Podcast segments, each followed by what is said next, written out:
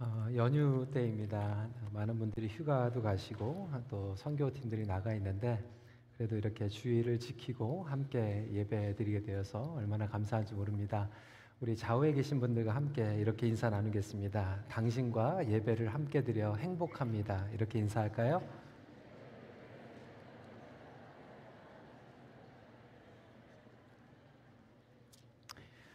어, 오늘 마가복음 14번째 사명 주시는 분을 만나다라고 하는 제목으로 말씀을 나누겠습니다. 제자의 삶은 사명을 감당하는 삶입니다. 주인이 바뀌면 목적과 철학 그리고 방향이 바뀌게 됩니다. 더 높고 의미 있는 가치를 추구하게 됩니다. 과연 저와 여러분들은 예수 그리스도를 주인으로 만났는가? 복음의 비밀을 깨달았는가? 그것을 어떻게 알 수 있을까요? 예수님께서 우리의 주인이 되어 주셨다면 세상과는 다른 사명 그리고 새로운 사명이 주어지게 됩니다. 여러분 나라가 바뀌면요 새로운 정부와 새로운 리더십에 맞추어서 살아갑니다. 우리가 한국에서 캐나다로 왔을 때 더 이상 한국의 헌법보다는 캐나다의 헌법을 따르는 게 원칙이지요. 심지어는 직장을 바꿔도 옛날 직장의 잡 디스크리션을 따라서 일을 하는 것이 아니라 새로운 직장에서 주어진 잡 디스크리션에 따라서 일을 해야만 합니다. 제가 예전에도 간증으로 여러 번 말씀을 드렸지만 제가 중학교를 졸업하고 고등학교 때 이민을 오게 되었습니다. 한동안의 그 정체성의 crisis를 지나갔죠. 나는 어, Korean ministry를 해야 되는가, English ministry를 해야 되는가. 심지어는 신학교를 졸업할 때까지 그러한 혼돈 가운데 있었습니다. 하나님, 저는 어, 한국어 목회를 해야 됩니까? 아니면 영어 목회를 해야 됩니까? 그때 하나님께서 저에게 주셨던 그 마음은 희송아 너는 Korean ministry도 아니고 English ministry도 아니고 킹덤 미니스트리를 하면 좋겠다라는 그러한 확신을 주셨습니다. 하나님 나라의 백성이라고 하는 것은 하나님 나라의 사명을 감당하는 자들입니다. 즉 복음을 증거하는 삶을 살아가기로 부름을 받았다라고 하는 의미입니다. 오늘 본문은 예수님께서 제자들에게 마지막 때와 함께 끝까지 흔들리지 않고 제자들에게 사명을 감당하라고 당부하고 계십니다. 오늘 10절에 보니까 복음이 먼저 만국에 전파되어야 할 것이다라고 당부하고 계십니다. 이것만큼 명확한 것이 없는데도 불구하고 오늘날 너무나도 많은 그리스도인들이 이러한 목적 의식 그리고 사명감이 없이 살아가고 있습니다. 오늘은 사명에 대해서 함께 나누기를 원합니다.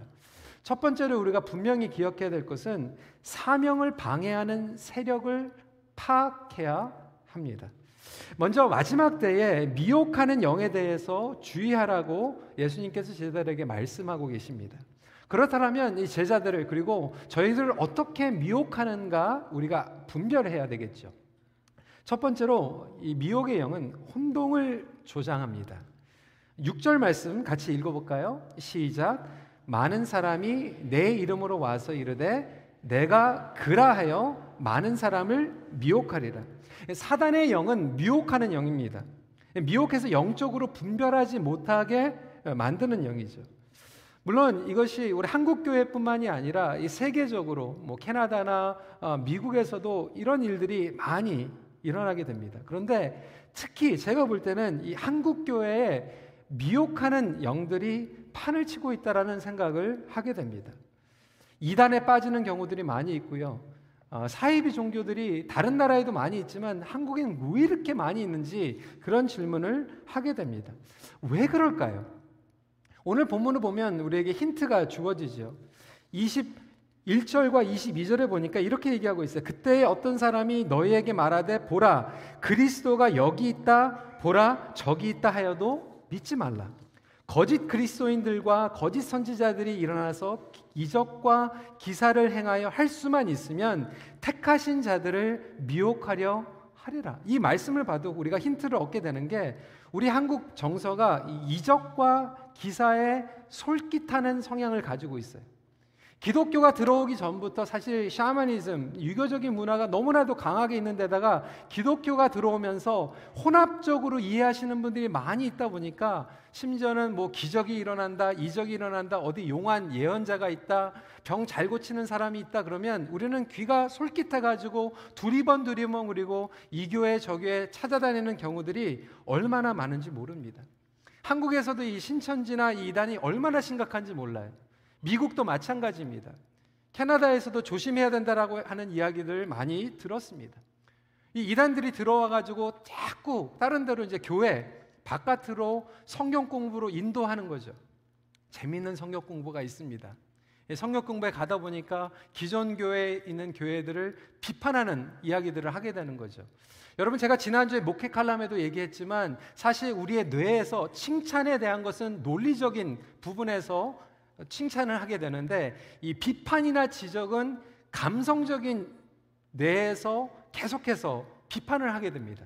그러다 보니까 이 비판이나 지적하는 얘기를 듣게 되면 마음이 감정적으로 솔깃하고 매력을 느끼게 된다라고 하는 것이에요. 잘못된 거 지적하고 고쳐야 될 것들을 얘기하면 우리는 그것에 끌리게 되는 것이죠. 이렇게 교회 바깥으로 자꾸 인도하는 그러한 미혹의 영도 있고요. 어떤 분들은 자꾸 이제 교회 안에서 저희 큰빛교회만 해도 어, 이민교회 치고는 가장 제자 양육과 성역 공부들이 많이 있는 교회입니다. 어떤 분들은 그렇게 얘기하죠. 아, 배울 게 없다고. 다 배웠다고. 여러분 정말 배울 게 없고 다 배우셨으면 교회 안에서 가르치세요. 양육하시면 됩니다. 그런데 자꾸 우리가 이 영적 전쟁을 하면서 이 군대에 속해져 있는데 자꾸 딴 데 가가지고 딴 일하고 에너지를 소모할 수 있다라고 하는 것이죠. 우리를 유혹하는 이단들, 말씀의 기초가 없는 예언이 판을 치고 있는 세상을 우리는 살아가고 있습니다. 이 성경과 지성, 감성, 영성을 벗어나는 경우들이 얼마나 많이 있는지 몰라요. 우리가 하나님을 이해할 때 성경 전체를 봐야 하는데 성경 전체를 이해하지 못하고 부분적인 것만 계속해서 들어가다 보니까 그것이 오히려 심오한 비밀을 가리키는 것처럼 위장하는 경우들이 있습니다. 못 들어본 것, 기존의 교회를 비판하는 것들을 터치하면 호기심이 생기고 상처나 실망받으신 분들의 감정을 자극하게 되는 것입니다. 여러분 이단뿐만이 아니죠. 오늘날 캐나다 땅을 살아가면서 이 북미에서 물질주의 사회를 살아가면서 세상적인 가치관을 쫓아서 길을 잃어버리게 하는 전력을 사단은 사용하고 있습니다. 많은 분들이 은사가 있고 재주가 있는데도 불구하고 교회를 떠나가지고 방황하면서 사명 없이 그냥 겨우겨우 주일 지키면서 종교 생활을 하다가 인생을 마감하는 성도들도 많이 있습니다. 여러분 이것이 바로 미혹하게 하는 영이 쓰는 전략입니다. 그뿐만이 아니죠. 두 번째로 갈등을 조장합니다. 오늘 8절을 보니까 민족이 민족을 나라가 나라를 대적하여 일어나겠고 12절에 형제가 형제를 아버지가 자식을 죽는 데 내주며 자식들이 부모를 대적하여 죽게 하리라. 마지막 때가 오면 이 갈등이 조장이 되는 거죠. 심지어는 가족들끼리도 갈등 가운데에서 하나가 되지 못하고 심지어는 교회 안에서도 이념 때문에 정치 때문에 내가 가지고 있는 잘못된 프레임 때문에 서로를 갈등 가운데에서 이해하지 못하고 하나가 되지 못하게 만드는 것이죠. 여러분 사단의 영은 분열의 영입니다. 이간질하고 왜곡시키고 서로를 신뢰하지 못하게 만드는 거예요. 가정의 분열과 교회 안에 영적 식구들끼리 막 싸우고 있는 거죠. 왕따시키는 그러한 문화와 정서를 부추깁니다. 서로 싸우게 해가지고 에너지를 소모하게 만드는 거예요. 지금 우리가 하나님의 군대로서 영적인 군사로서 하나가 되어가지고 싸우기에도 지금 바쁜데 계속 이 사단의 영을 우리를 분열시켜 가지고 여기 안에서 뭐 국밥을 먹느니 도너스를 먹느니 카페트를 바꾸느니 이런 거 가지고 계속해서 분열을 조장하고 아군인지 적군인지 분간을 하지 못하게 만든다라고 하는 것이죠. 그래서 여러분 교회 안에서도 그리고 가정 안에서도 갈등이 조장되면 일단 스탑해야 됩니다. 스탑. 일단 멈춰야 돼요. 누가 좋아하는 일인가 질문할 필요가 있어요. 하나님께서 좋아하시는 일인가? 아니면 사단이 좋아하는 일인가?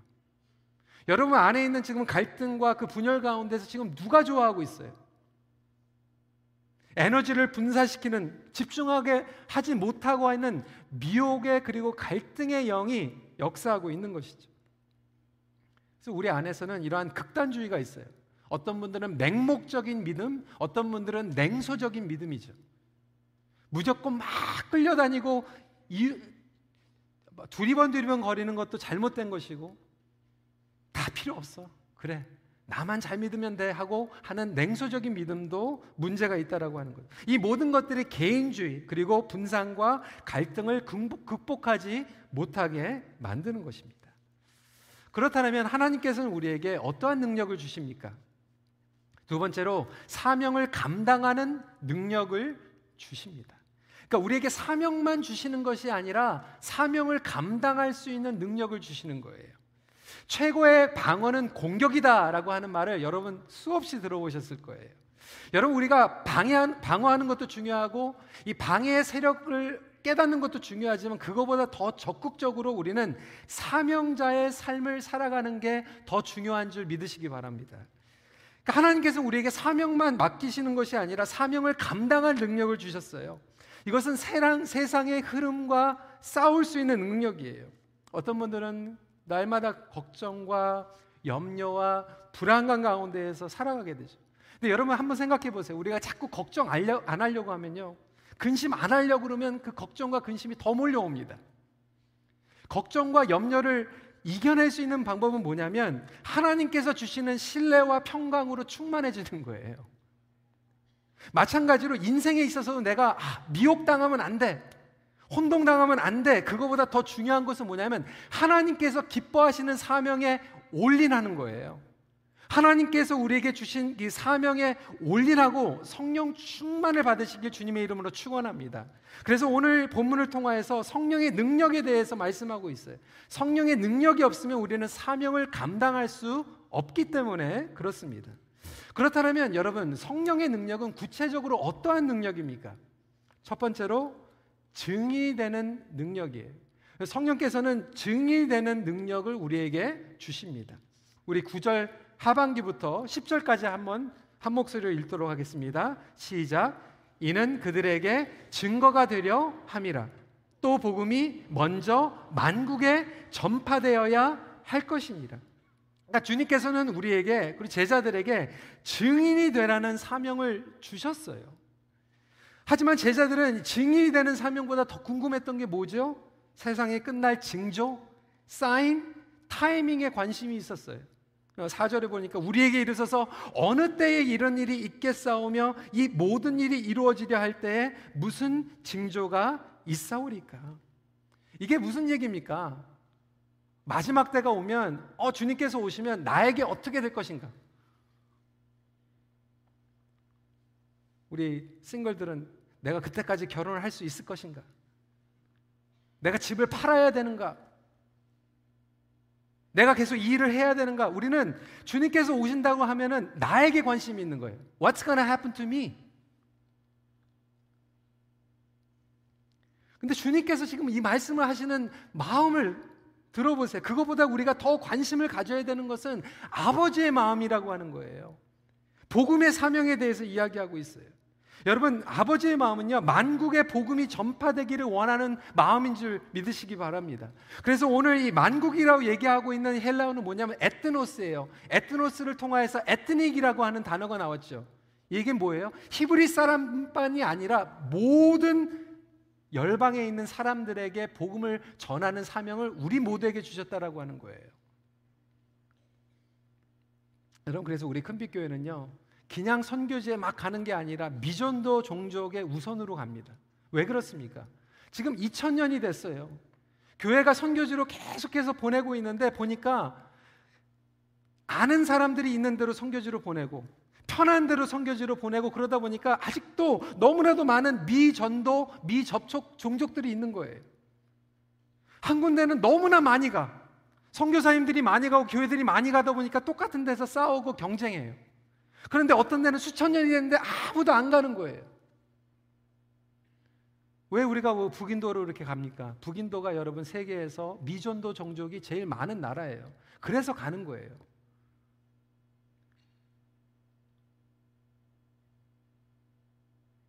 우리가 중동 국가로 가는 것, 그리고 어저께 세미나를 통해서 지금 유럽의 그 중동 난민들이 많이 와 있는 곳에 관심을 갖는 것은 그렇게 위험하고 들어가지 못했던 지역에 사는 사람들이 지금 유럽으로 나오고 있는 거예요. 어제 세미나를 통해서 들었잖아요. 독일만 해도요, 시리아의 난민들이 원 밀리언이 있어요. 너무나도 많은 아프간 난민들이 있어요. 그렇기 때문에 우리가 관심을 갖는 거예요. 여러분 이것이 열방뿐만이 아니죠. 우리 자녀들도 마찬가지예요. 다음 세대들이 선교지인 줄 믿으시기 바랍니다. 그래서 지금 414이라고 하는 선교의 프레임이 바뀌었어요. 나라도 선교지지만 사실 나라보다 사람이 선교지예요. 지금 4살부터 14살 미만에 있는 아이들이 미디어의 영향을 받고 잘못된 가르침을 받으면서 잘못 성장하고 있는 그들에게 정말로 우리가 복음의 메시지를 전하는 사명을 우리 교회에게 주신 줄 믿으시기 바랍니다. 그래서 얼마나 귀한지 몰라요. 어르신들도 귀하지만 사실 우리 기성세대가 질문을 해야 될 것은 우리 기성세대들은요, 어떻게든지 교회 남습니다. 문제는 우리 다음 세대들이 어떻게 성장할 것인가?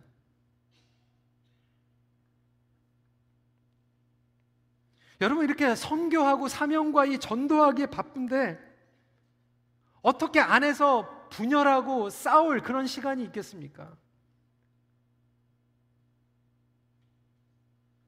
근데 문제는 너무나도 많은 그리스도인들이 한 달에 한 사람한테 전도 아니 1년에 한 사람에게 전도커녕 일평생 한 번도 전도 안 하는 크리스천들이 과반수라는 거예요.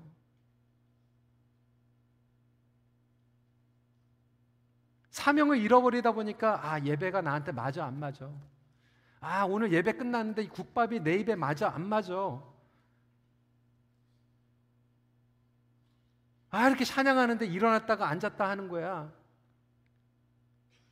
여러분 우리가 사명 때문에 모인 줄 믿으시기 바랍니다. 사명 때문에 우리가 공동체로 모여 있는 거고 사명 때문에 우리가 예배를 드리는 거예요. 근데 사단은 오늘도 이 사명을 잃어버리게 하고 미 아, 나에게 어떻게 되는 거야? 제자들이 그걸 물어보고 있는 거예요. 예수님께서 마지막 때 정말로 만국에게 복음을 전파하라고 명령하고 있는데, 어, 그 징조가 어떻게 됩니까? 나는 어떻게 해야 됩니까?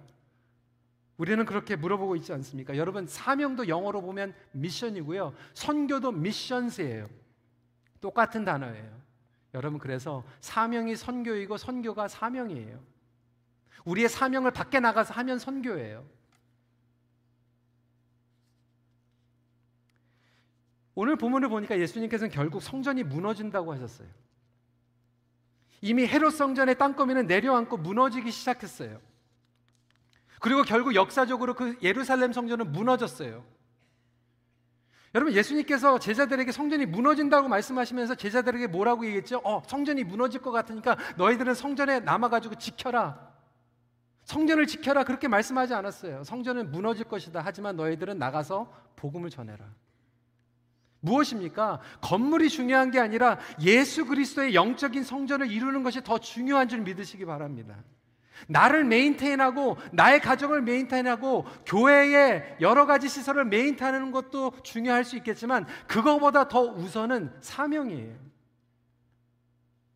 제도를 지키는 것이 아니라 성령의 움직임을 받는 것이 더 중요하다라고 하는 거예요. 그렇다면 과연 저와 여러분들은 복음 때문에 어떠한 핍박을 감당하고 있습니까? 어떠한 고생을 감당하고 있습니까? 어떤 분들은 아, 내 입맛에 안 맞는다고, 내 성향에 안 맞는다고 교회를 쉽게 옮기는 경우들도 있어요. 여러분 교회 가요 복음을 잃어버리면 옮기세요. 말씀대로 안 가리키면 옮기세요. 그래서 제가 EM을 오랫동안 하다 보니까 EM 안에서도 이런 트렌드가 있더라고요.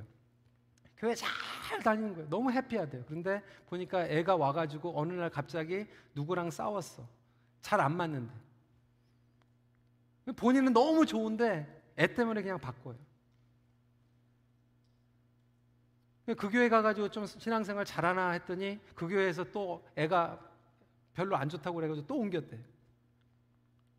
세 번, 네 번 옮기다가 나중에는 어떻게 교회 잘 다니냐고 그러니까 애가 교회 안 다닌대. 여러분, 얼마나 아깝습니까? 하나님께서 우리에게 주신 사명이 있는데 제가 하는 질문은 그거예요. 그럼 가서 어떻게 사명을 감당하고 있습니까? 정말로 그곳에 가서 하나님의 사명을 감당하면 okay.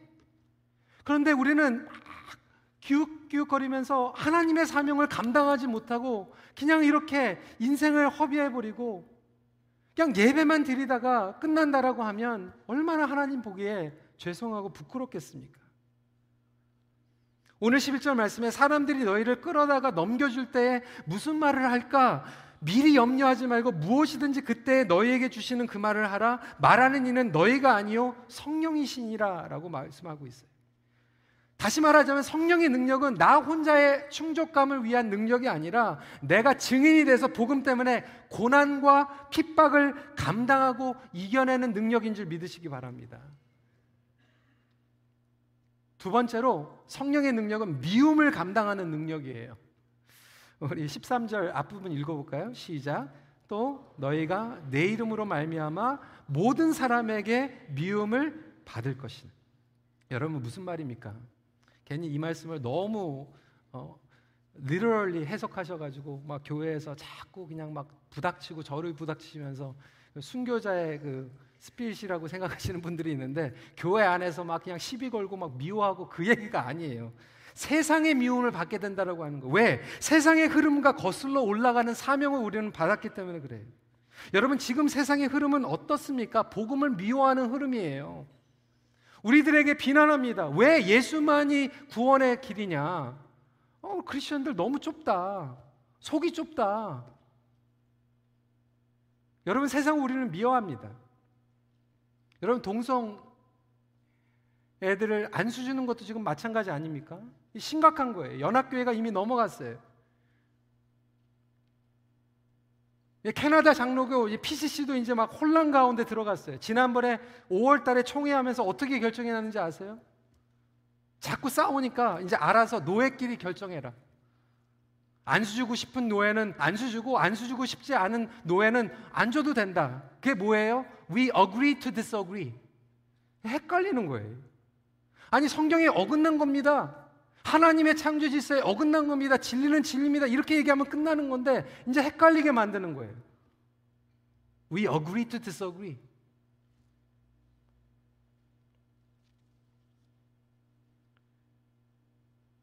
세상이 자꾸 잘 보이려고 하다 보니까 타협하게 만듭니다. 세상의 죄를 미워하는데 어떻게 죄가 우리를 미워하지, 미워하지 않을 수가 있어요, 여러분? 여러분 분명히 분명한 사명이 있으면요 미움까지도 감당해야 됩니다. 제자들과 초대교회는요 권세자들의 미움까지도 감당했어요. 여러분 본질로 들어가면 사랑하면 미워합니다. 사랑이 많으신 하나님도 죄를 미워하세요.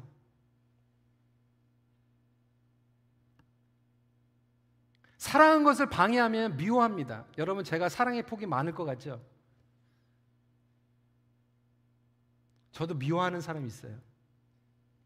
혹시 제 아내를 막 괴롭힌다든지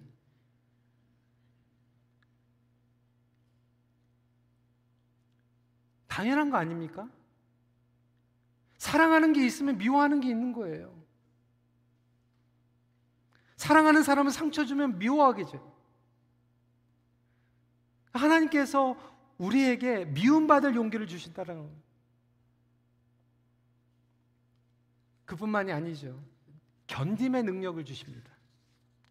13절 하반기 같이 한번 읽어보도록 하겠습니다. 시작. 끝까지 견디는 자는 구원을 받으리라. 성령님의 능력은 견딤의 능력이에요. 마지막 때에 오는 환란과 핍박을 견디게 하시죠.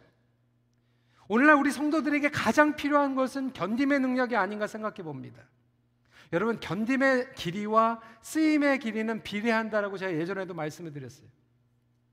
조금 뭐 예민하게 받아들일 수도 있겠지만 일본의 국목수 가운데에서 최고로 알려진 사람이 있는데 그의 이름이 바로 니시오카 치네가츠예요. 제가 예전에도 한번 말씀을 드렸을 거예요.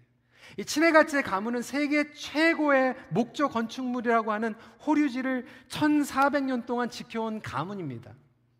근데 이 사람이 남긴 유명한 말이 있어요. 뭐라고 얘기를 했는지 아세요? 천년 이상을 지탱하는 건축물을 지으려면 천년은 된 노송을 써야 된다. 저는 이 말을 참 좋아합니다. 왜? 제 이름에서 히자만 빼놓으면 노송이에요.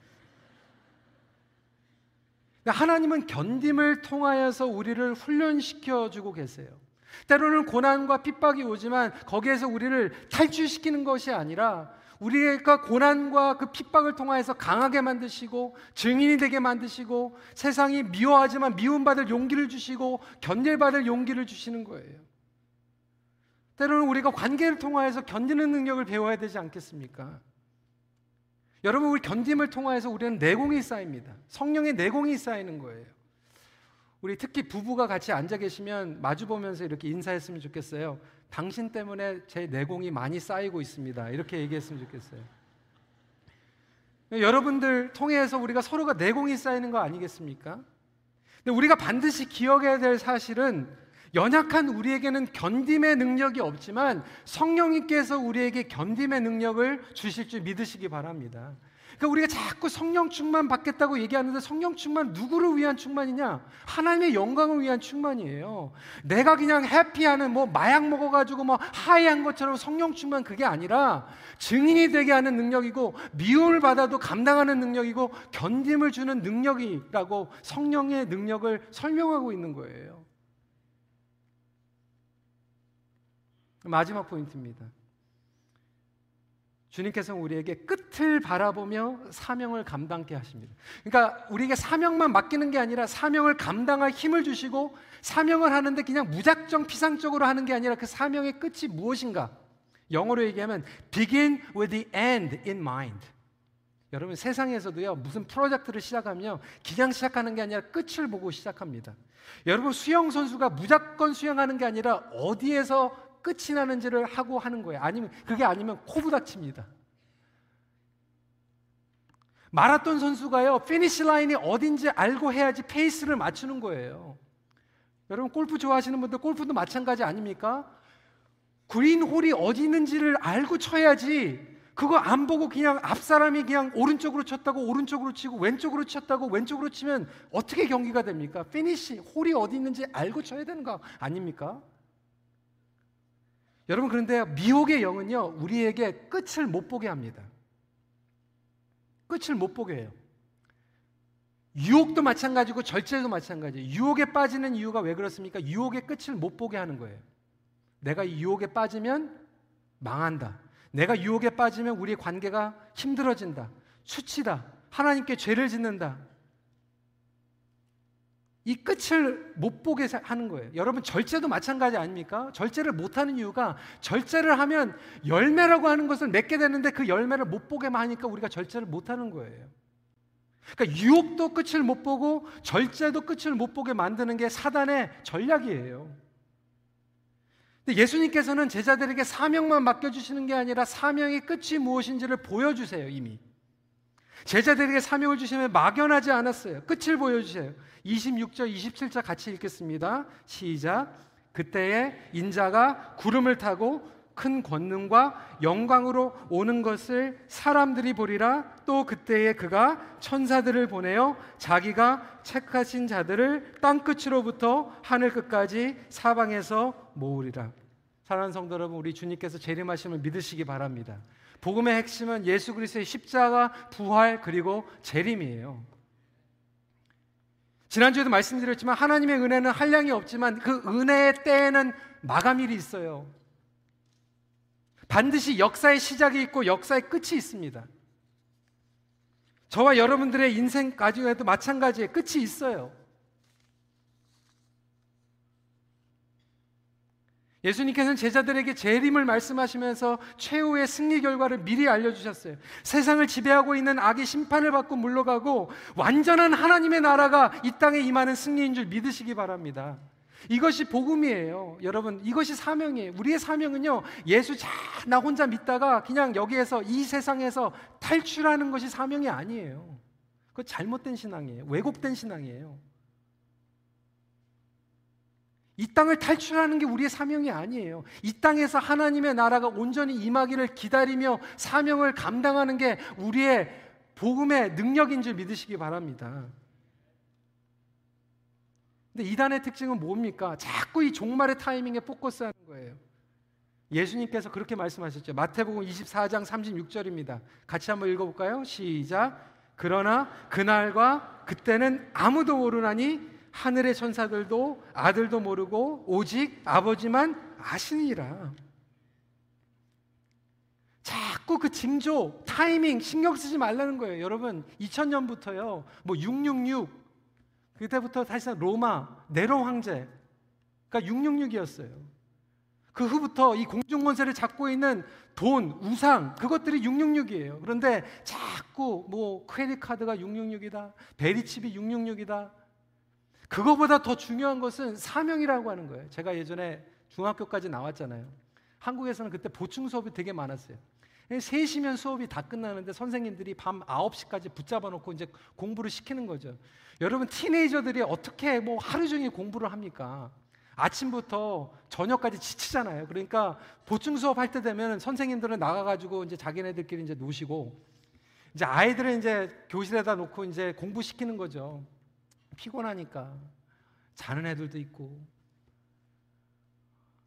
막 노는 애들도 있고 그러면서도 편하게 자고 편하게 놀 수 있는 그 이유가 뭐냐면 우리는 당번제로 해가지고 복도에 그 망을 보는 애가 있거든요. 그래가지고 신나게 놀고 신나게 장난치다가 떴다! 그러면은 그때부터 이제 다 앉아가지고. 근데 여러분, 그냥 공부 열심히 하는 애들은요, 그거 상관 안 해요. 그냥 공부하면 되는 거예요. 근데 너무나도 많은 성도들이 자꾸 이 징조 타이밍에 관심하는 거 예수님 떴다! 여러분 그냥 매일 하나님의 사명을 감당할 수 있는 저와 여러분들이 되시길 주님의 이름으로 부탁을 드립니다. 그거 하면 되는 거예요.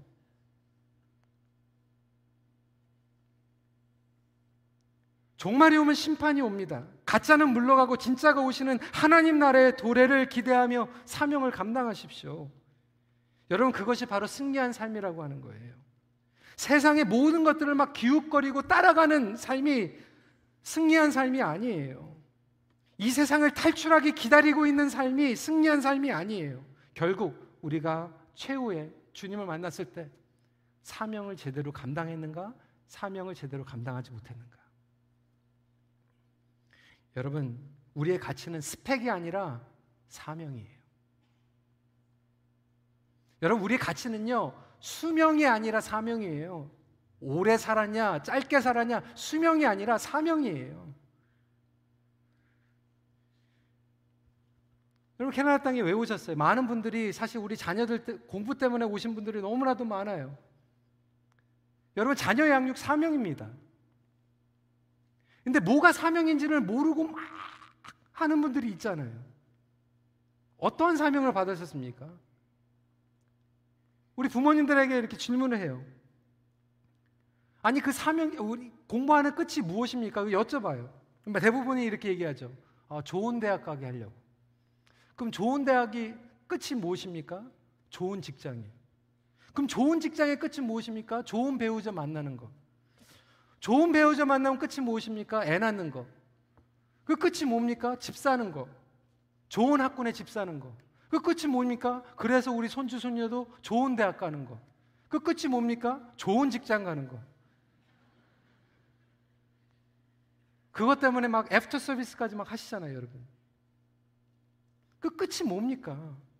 여러분 좋은 대학에 가지 말라는 게 아니에요. 좋은 직장 가지 말라는 게 아니에요. 그런데 좋은 대학에 가고 좋은 직장에 가더라도 하나님께서 주시는 그 사명을 감당하기 위해서 공부하고 사명을 감당하기 위해서 애를 키우고 사명을 감당하기 위해서 직장 생활을 하는 것이 하나님께서 우리에게 원하시는 꿈이며 우리의 비전인 줄 믿으시기 바랍니다. 그래서 정말로 잘했다 충성된 종아. 요즘 우리 할머니, 할아버지, 손주, 손녀들 애 많이 보잖아요. 아이들도요, 참, 할머니, 할아버지가 보면요, 잘된 것 같아요. 엄마, 아빠 바쁘니까. 할머니, 할아버지들이 보니까 애들이 달라요. 할머니, 할아버지 보는 아이들은요, 벌써 뭐 곤지곤지, 뭐 도리도리 뭐더 할렐루야 먼저 해요. 기도 서원해요. 여러분 애 보는 것도 사명감을 가지고 애를 보면요. 하나님께서 원하시는 사명 아니겠습니까? 여러분 그 이유로 우리가 이 땅에 있는 거예요. 우리 어르신들도 끝까지 사명을 감당하시길 주님의 이름으로 축원합니다. 우리 교회는 정말 모델이 되는 교회 아닙니까? 우리 박재훈 목사님 97세에도 지금 사명을 감당하고 계세요. 오늘 우리 한국에서 다큐멘터리 팀이 와가지고 취재하는 것들 조금 여러분 옆에 안 보시는 분들이 이렇게 사진도 찍었지만 한국에서도 마찬가지고 얼마나 존경이 갑니까? 우리 이면수 목사님이 은퇴하시고 지금 선교 사역하고 계시고 우리 어르신들이 우리 1년에 1월 달에 제일 먼저 파송하는 팀이 시니어 선교팀 아닙니까?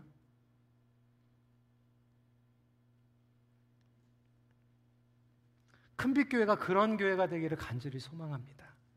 말씀을 정리합니다. 끝까지 사명을 쫓는 삶을 갈망하십시오. 같이 기도하겠습니다. 오늘 말씀을 저희들이 붙잡으면서 사랑하는 성도 여러분, 여러분들에게 주신 하나님의 사명은 무엇입니까?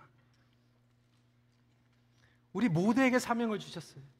우리가 정말로 예수님이 우리의 주인이고 우리가 하나님 나라의 시민으로 하나님 나라의 자녀로 바뀌었으면 우리에게는 job description이 생긴 거예요.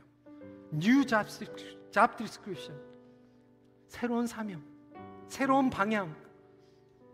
여러분 지금 살아가시면서 그 사명과 어떠한 관계로 살아가고 계십니까? 멀리 안 나가도 돼요. 여러분 지금 가정 가운데 사명이 있어요. 교회 안에서 사명이 있고 교회 바깥에서 사명이 있어요. 사단은 자꾸 그거를 미혹해 가지고 자꾸 우리 에너지를 엉뚱한 데 쏟아붓고 혼동시키고 싸우고 갈등을 조장하고 심지어는 우리 가정 가운데서도 갈등 때문에 막 에너지가 소비가 되고 속상하고 내려놓고 싶고 우리 이 시간에 우리 사단의 영에 미혹되는 것이 아니라 이 시간에 사명을 붙잡으십시오. 하나님, 내가 사명에 불타게 하여 주시고 주님 성령 충만함으로 내가 증인이 되게 하여 주시고 미움받을 용기 주시고 그리고 견딤의 능력을 허락하여 주시옵소서. 우리 이 시간에 함께 기도하는 시간 갖도록 하겠습니다. 기도하시겠습니다. 아버지 하나님 그렇습니다. 오늘